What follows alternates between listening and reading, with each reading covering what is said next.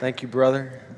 Love you guys like a real family with all the bumps and bruises of it.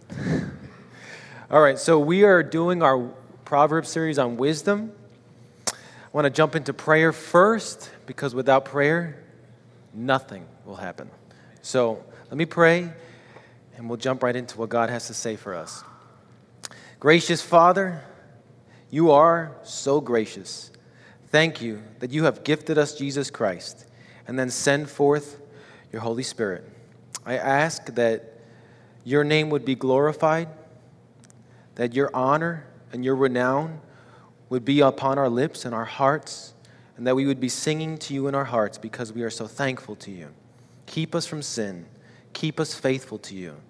Protect us. I pray your blessing upon the words and the hearing of your message. In Jesus' name, amen. Okay, we are in Proverbs. Jump to Proverbs 14, 15. We are going to have one proverb for our wisdom message today because there's that much in this one proverb. I have one goal and four points. Now, just see here, let me read the proverb and have it in front of us. Proverb 14, 15 says, the simple believes everything, but the prudent gives thought to his steps. The truth of this message is very basic that being simple minded and naive and gullible is dangerous. It's unbiblical. And being wise and careful and discerning is biblical and it's beneficial. And because we live in a fallen world, we need to be so wise. In heaven, you could trust everyone. On earth, you have to be very careful. So, my goal for the sermon is very modest simply that you would be the kind of person who slows down a little bit and you think more about your actions. You think more about what you believe. Think more about why you're believing and doing what you're doing, all through the lens of Jesus Christ. Or to say it another way, that you never get found in the kind of situation where someone would ask you, Why did you do that? And you just said, I don't know. I just did. That's not wisdom. So, to make that goal and this verse alive, I'm going to give you four points. Here are my four points. First point the world is dangerous and we need wisdom. Second, Jesus is our filter. Third, Jesus and the popular approaches. And fourth, Jesus at the center of everything. So, first, the world is dangerous and we need wisdom. So, to illustrate that, I'm going to start with a story. There's a, a famous theologian, his name is J. Gresham Machen. So, he founded a seminary, but the specific instance of his life that helps us to illustrate this point is that he had fallen in love. So, he fell in love with the beautiful and exquisite, he said, Mildred Stearns in the, in the summer of 1920. And he said he met her at Seal Harbor. She was on vacation with her family, and he just was so utterly enthralled with her that he would now go to visit her at Boston. He said that she was devoted to him, he was devoted to her, and there was just real love. But the obstacle was that they did not share Jesus Christ. The obstacle to their marriage was that they were each in love with each other, but they could not share Jesus Christ. And she tried. He said she tried and made a real effort to believe in Jesus, but simply could not. So Machen found himself in a dilemma. He found himself in a situation where he was in love with someone that he couldn't share Jesus with. So it was a conflict between love and truth. What would you do in that situation? How would you respond? He chose not to marry her. But the reason I give this as an illustration is because the same kinds of things happen to us all the time, where we are in love with something that we know we should not want. And it makes it all the more dangerous because our heart fights with our mind. And we are twisted inside of us. The second illustration I'll give you is from my own life. So I was dealing with a customer, and we had uh, sold him some equipment, and we were having a real difficulty getting paid from him. So I called him. I, let's call him Brandon. His real name's not Brandon, but I said, Brandon, it's Pete. I'm ready to deliver your equipment. We just got to get paid. So this is early on in my career, and he gave me a line that now I've heard many times, but it was the first time I'd heard this. He says, Oh, yeah, it's great, Pete. Just bring the equipment in. I'll pay you afterwards. Just, just trust me. It's fine. So this is hundreds of thousands of dollars of equipment. And the customer is telling me, Pete, you could trust me. Just, just bring it in. I'm going to I'm going to pay you afterwards. Don't worry about it. My family, my job, and my livelihood are on the line. And by one foolish, simple minded decision, it can all come crashing down. We face the same kind of simple minded decisions over and over. Someone comes to you and says, I got this like investment. Just give me your money. Just trust me. I'll take good care of it. You could trust me. Look at me. I look really like clean. Just give me your money. Or someone comes to you and they say, Wow, your spouse doesn't really treat you that good. You know, I would take better care of you. Just trust me. Or someone says, Man, your life looks like it's pretty bad. You know, you should come over later. I have some drugs at my house. And it'll help you, it'll make you feel so much better. I do the same thing. You should trust me. These are the kinds of hooks that we hear. Just give me your secrets. I'll, you could trust me with all your secrets. These things have destroyed millions of people. And this proverb knows we are prone to believe everything because we are gullible by nature. We are naive and simple minded. In fact, the fall of mankind is because we are simple minded. When Adam and Eve were in the garden, they believed a talking snake. They believed this talking snake had wisdom. They were so naive and so gullible and simple minded, and it led to the fall of every single one of us. And I, so I tell you this to help you realize how dangerous it is to be in the habit of being simple minded. It is what caused and led to the fall and sin of the world. We need to be wise. And I'm not just talking about huge, massive errors. Most of the times, it's a small little thing that just creeps in. You didn't, it wasn't on your radar, and it's getting inside of there, and you're not even seeing it. But the point was from the garden, this little fruit, which seemed so small, was actually massive tiny little things can be huge. If you get on an airplane and it's off just a little bit, you end up in the wrong country. If you see somebody, if you see somebody's life who's a train wreck and they have fiasco, most of the time it can be traced back to a simple minded, foolish decision. So, this is the danger. It's like poison, but not enough that you can notice it. It's a little bit of poison, but it's constant. Everywhere we go, there is poison all around us. And it's creeping in from places we can't even see. And if you take enough cyanide, eventually your whole body gets poisoned. Like Pastor Don says, Satan likes to dim the lights slowly. It's like we are the frogs in the frying pan and the water is boiling ever so slowly.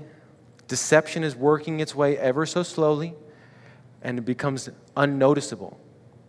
The danger is we live in a world, the hardest part is that we live in a world that is more deceptive than any that has ever come before it because there is more information being thrown at you than any that has ever come before it. And then to make matters worse, our hearts want to be in charge. Our hearts want to say what's true and what's not. Our hearts want to say, I have my point of view, and that's the right point of view. And if you don't agree with my point of view, I'm going to block you. I'm going to cut you out. I'm going to defriend you because I don't want to hear anybody that disagrees with me. So we have deception even inside of us. And Satan is totally committed to your confusion. He is an expert, he's a professional deceiver. He does this for his living. He knows how to pickpocket truth out of every single one of us. And certainly his favorite thing to do is to trick Christians who should know better. And so he does not want you to think truth matters. He wants you to think, you know, knowing truth is like a relative thing. It's just your perspective. It's not going to make much of a difference in your life. And so people around us have stopped caring about what's true and what's false. When you sit down with someone and you want to have a conversation about truth, they want to have a conversation about a story. They want to tell you a story. And you want to have a conversation about what's real, what's true. And they're trying to influence you. Everywhere you go, all around you, all the time, people are trying to make you not care about what is true. It is in our newspaper, it's on our television, it's on social media, it's on your neighbor who lives right next to you. My friends, it is in a pulpit, on the mouth of a pastor who claims to speak for God, and they hold a Bible in their hands. Just because I stand in front of you does not mean everything I say is true. You have an individual responsibility to hear and to test every word that you hear, everything that you receive. And nowadays, there's a new perspective on everything a new perspective on diets, a new perspective on raising your kids, on money, on health, on science. There's even a new perspective on Paul. That's a thing. G.K. Chesterton had said, good analogy, he says, if you're open to everything, you will become like a city sewer where you receive everything, all the garbage, and you reject none of it. And so, if we keep receiving all the garbage, we will become like the city sewer of the world. So, as Christians, our emphasis needs to be not on what is new, but on what is true. We need truth, which is solid and durable, durable long lasting, the kind of truth that has weathered the storms of every generation that has come before it. And that truth's name is Jesus Christ. He is our filter. That brings us to our second point. Jesus is our filter. Colossians 2 3 says, In Christ are hidden all the treasures of wisdom. Why do we need Jesus as a filter? Because some of us have been this friend or have a friend who's not honest with us. They're just, they're in our lives and they're never really honest enough with us. But Jesus is honest. He's honest enough to tell us like it is. He doesn't leave us in the dark. He's real enough not to hide any of the difficulties. He's true enough not to keep back anything that we really need to know. And it's not ultimately some textbook, it's ultimately Himself. He's the only filter that we can trust. It's the biblical analogy for this is the biblical analogy of marriage. So having Jesus is like having the most brilliant spouse in your life. When you're married to someone who's brilliant and wise, they start to make you brilliant and wise. Jesus is going to be for each and every one of us that perfect spouse who makes us wiser and more careful and more accountable. For example, if, if my wife were taken out of my life, I would be a lot dumber. I would be a lot more foolish. I would do a lot more things without properly giving them their thought, and I would be a, a little bit of a mess. But if Jesus was taken out, I would be a train wreck. You see, if I lose my wife, I lose some wisdom, but if I lose Christ, I lose everything. I am lost. I am done for. So, having Jesus is like that person who's closer than anyone else. There is not another individual on this planet who is closer to you than Jesus Christ. And so he is there for your wisdom. The, the essence of what I'm saying is that the substance of your wisdom is Jesus. So whenever you remember Jesus in everything, you're remembering wisdom in everything. The goal for wisdom is to have Jesus in every decision you make. Remember Jesus, wisdom. Remember wisdom, whose name is Jesus, in everything that you're ever doing at any point in time. And so he becomes like that godly spouse, friend, lover, all wrapped up in one person. And so, what I'm telling you to do is go on a walk with Jesus. Spend time with your closest friend. Have secret, intimate communion with the one who will never lie to you, who's always true, always beautiful. Get as close to Him and walk as near to Him as you possibly can. Do not take Jesus for granted. Have Him as your filter, as true wisdom. Third point Jesus and the popular approaches. So, the way we approach the world is going to be through Christ. But the person who doesn't follow Jesus, how do they normally do it?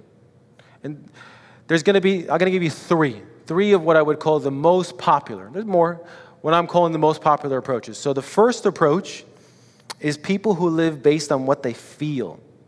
They say something like, I do what feels right to me. If it feels right, that's what I do. The second person says, I live my life based on what I see, or what I can taste, or what I can touch. They, base, they live their life based on experience. And the third person, if you were to ask them, why do you do what you do? Why are you, why'd you do that? This might be the most common. Their answer would probably be, I don't know. I just do. I don't really give so much thought to it. I just live my life. So, what I want to do is I want to say, okay, these are the three approaches. Did Jesus live and follow any of these three approaches? So let's take them one at a time. First, did Jesus live his life merely and only based on how he felt? Let's look at a passage from the Garden of Gethsemane.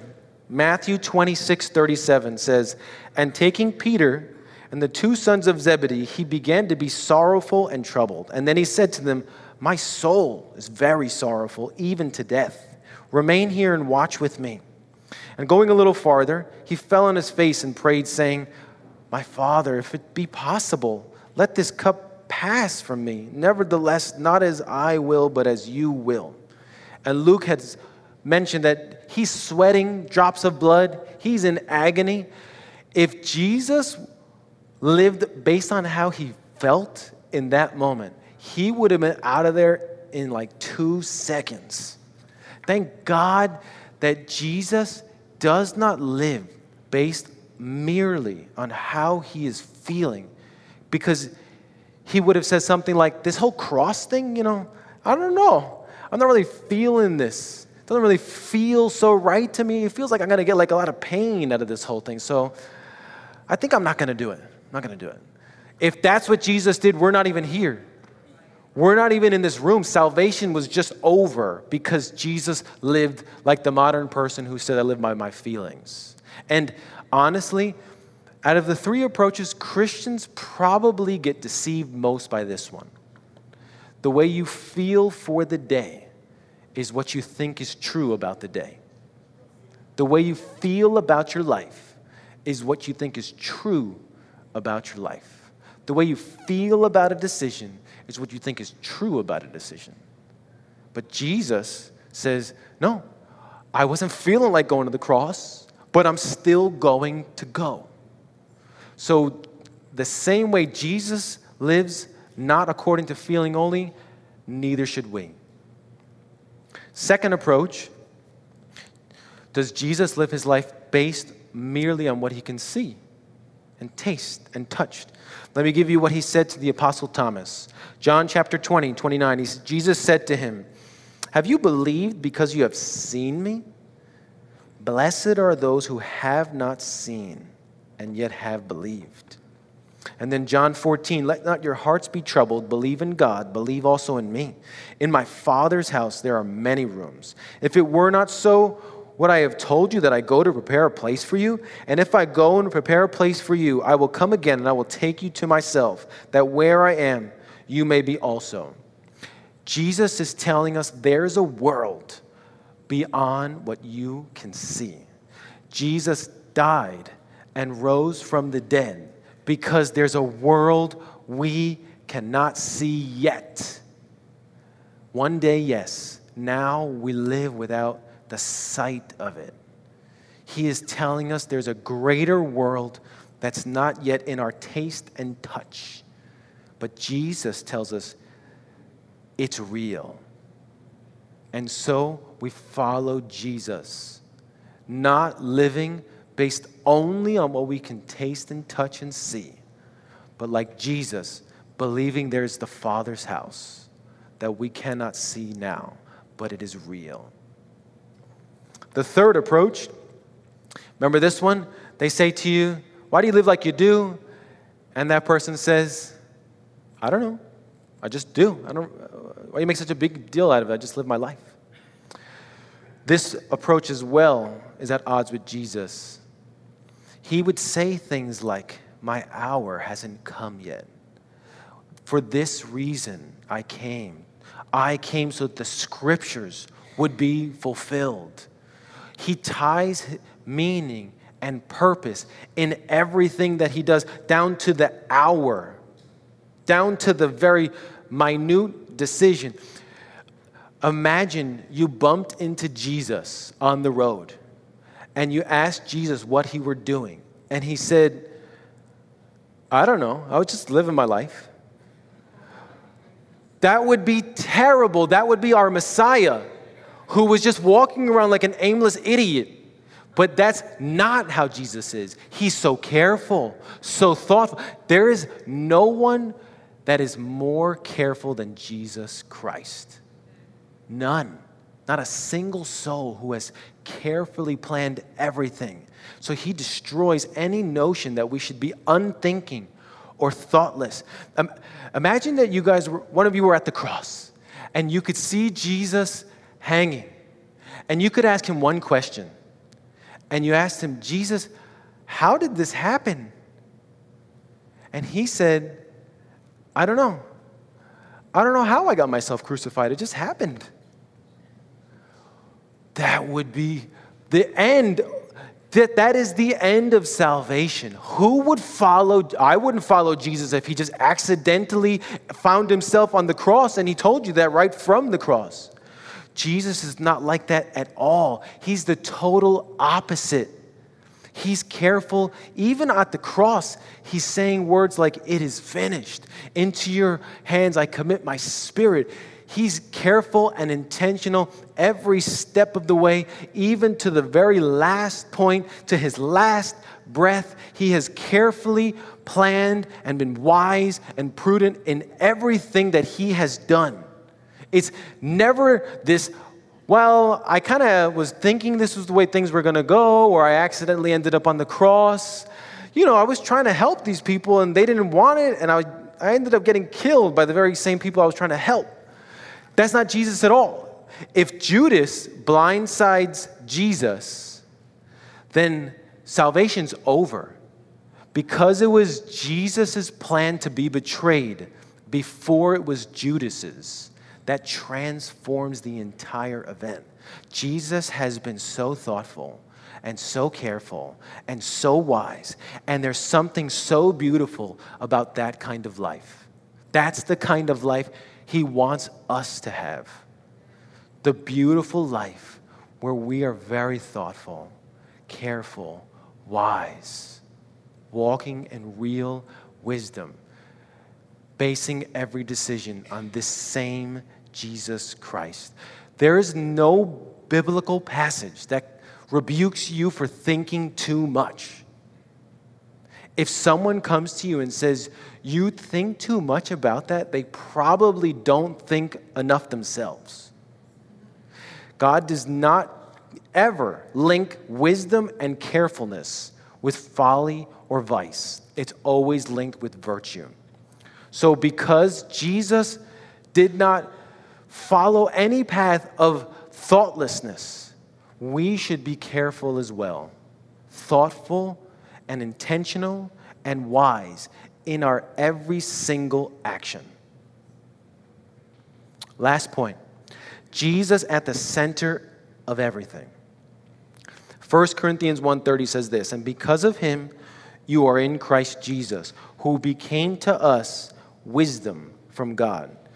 So find any area in your life where you are behaving unwisely and believing foolishness, and it will be because Jesus is not there. And find any area where you're behaving wisely and believing godly things, it's because Jesus is there. And the opposite of that problem is when you let those simple minded individuals in your life and you let them over influence you and you listen to everything they say. Proverbs 13 20 says, The companion of fools suffers harm. When you let that foolish, simple minded person influence you, I'm not telling you to cut them out.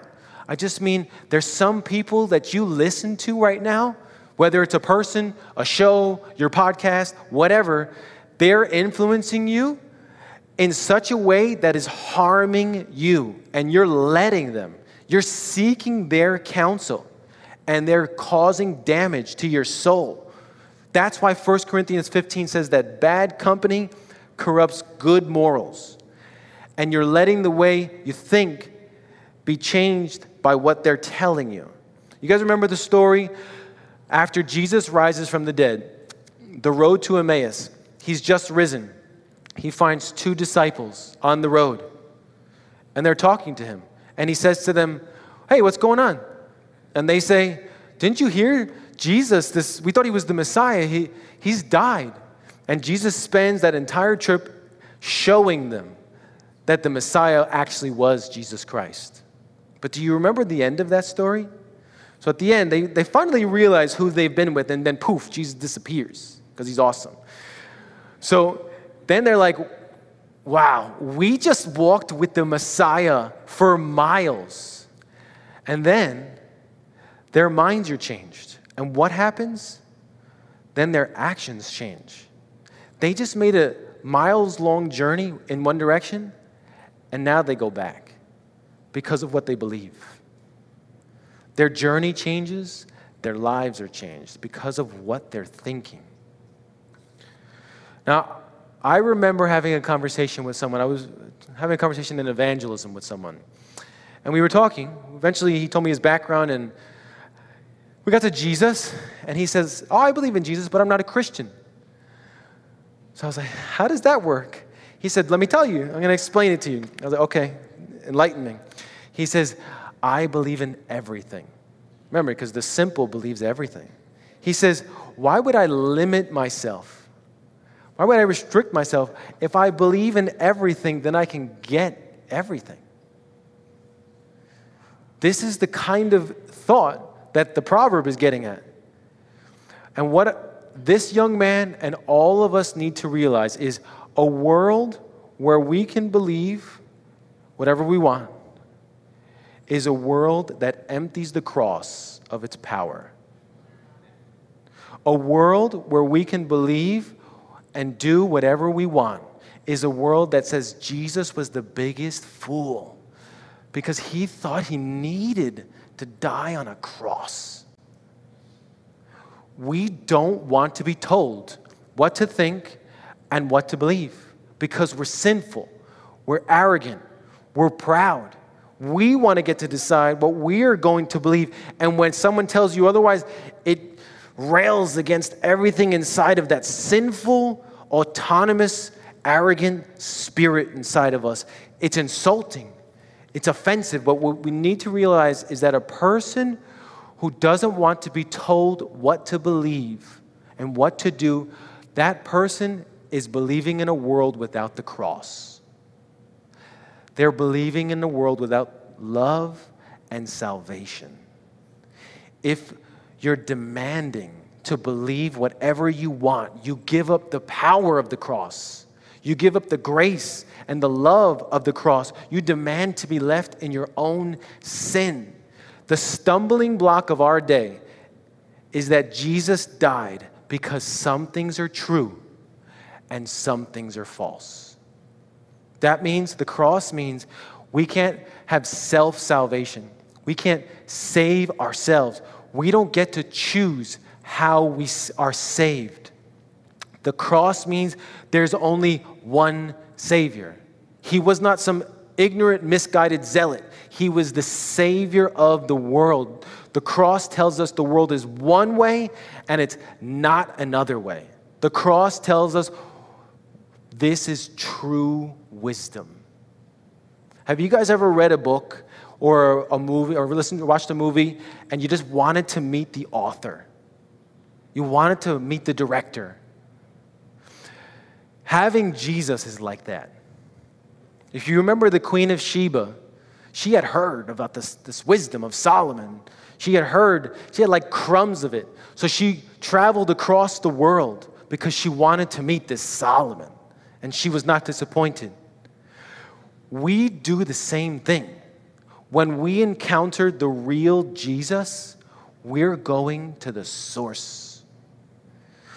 Wisdom never leaves the source. True discernment, true care and caution means that we are standing firmly in Jesus and we will never, ever, ever go anywhere else.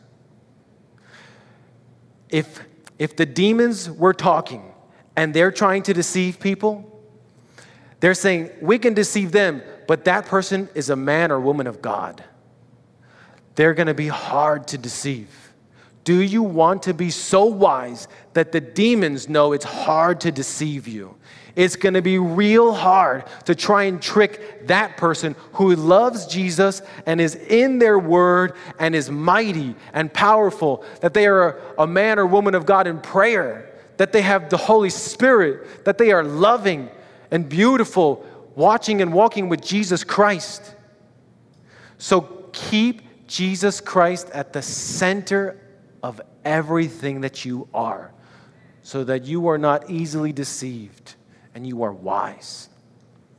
So, in closing, I call you do not be naive and gullible. Do not be foolish. Be wise. Be biblical. Walk in wisdom. When you believe in wisdom, you're believing in God. You are declaring there is a God and I know him. This world is meaningful. Walking in wisdom actually matters. Treating people with dignity and love is actually important. And so I, I stand with Jesus saying, This is God's world. And I follow his son, the very son of God.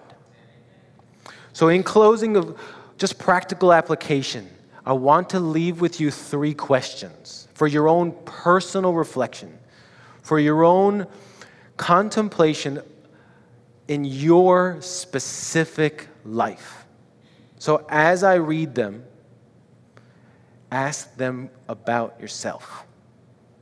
First, who are the people you should be seeking counsel from less? And who are the people you should be seeking counsel from more? Second, what is your current process for making decisions?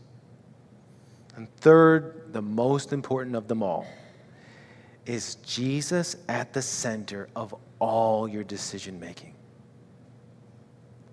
Someone came up to me between the services and they had a beautiful illustration of that. He said, Pete, when I heard that, it was like if my life was a house, will I let Jesus be at the center of every room? Will Jesus be allowed to be at the center of every single room? In every decision, will you really have Jesus at the center of every single one of them? Consider these questions before you come up to the Lord's Supper, if you're a Christian, before you come, just meditate on these three questions. Ask yourself honestly. Ask God to help you to see more of Jesus. Let me pray. Thank you, Father, for your kindness. Thank you, Father, for the Word of God. Thank you, Father, for your truth and your goodness. Thank you, God, for Jesus Christ, our best friend, our spouse, our filter, our hope, our joy, our peace, everything. Thank you so much that Jesus Christ has come to this world. I pray that Jesus would be at the center of each and every one of our lives. And I ask for it all in Jesus' name. Amen.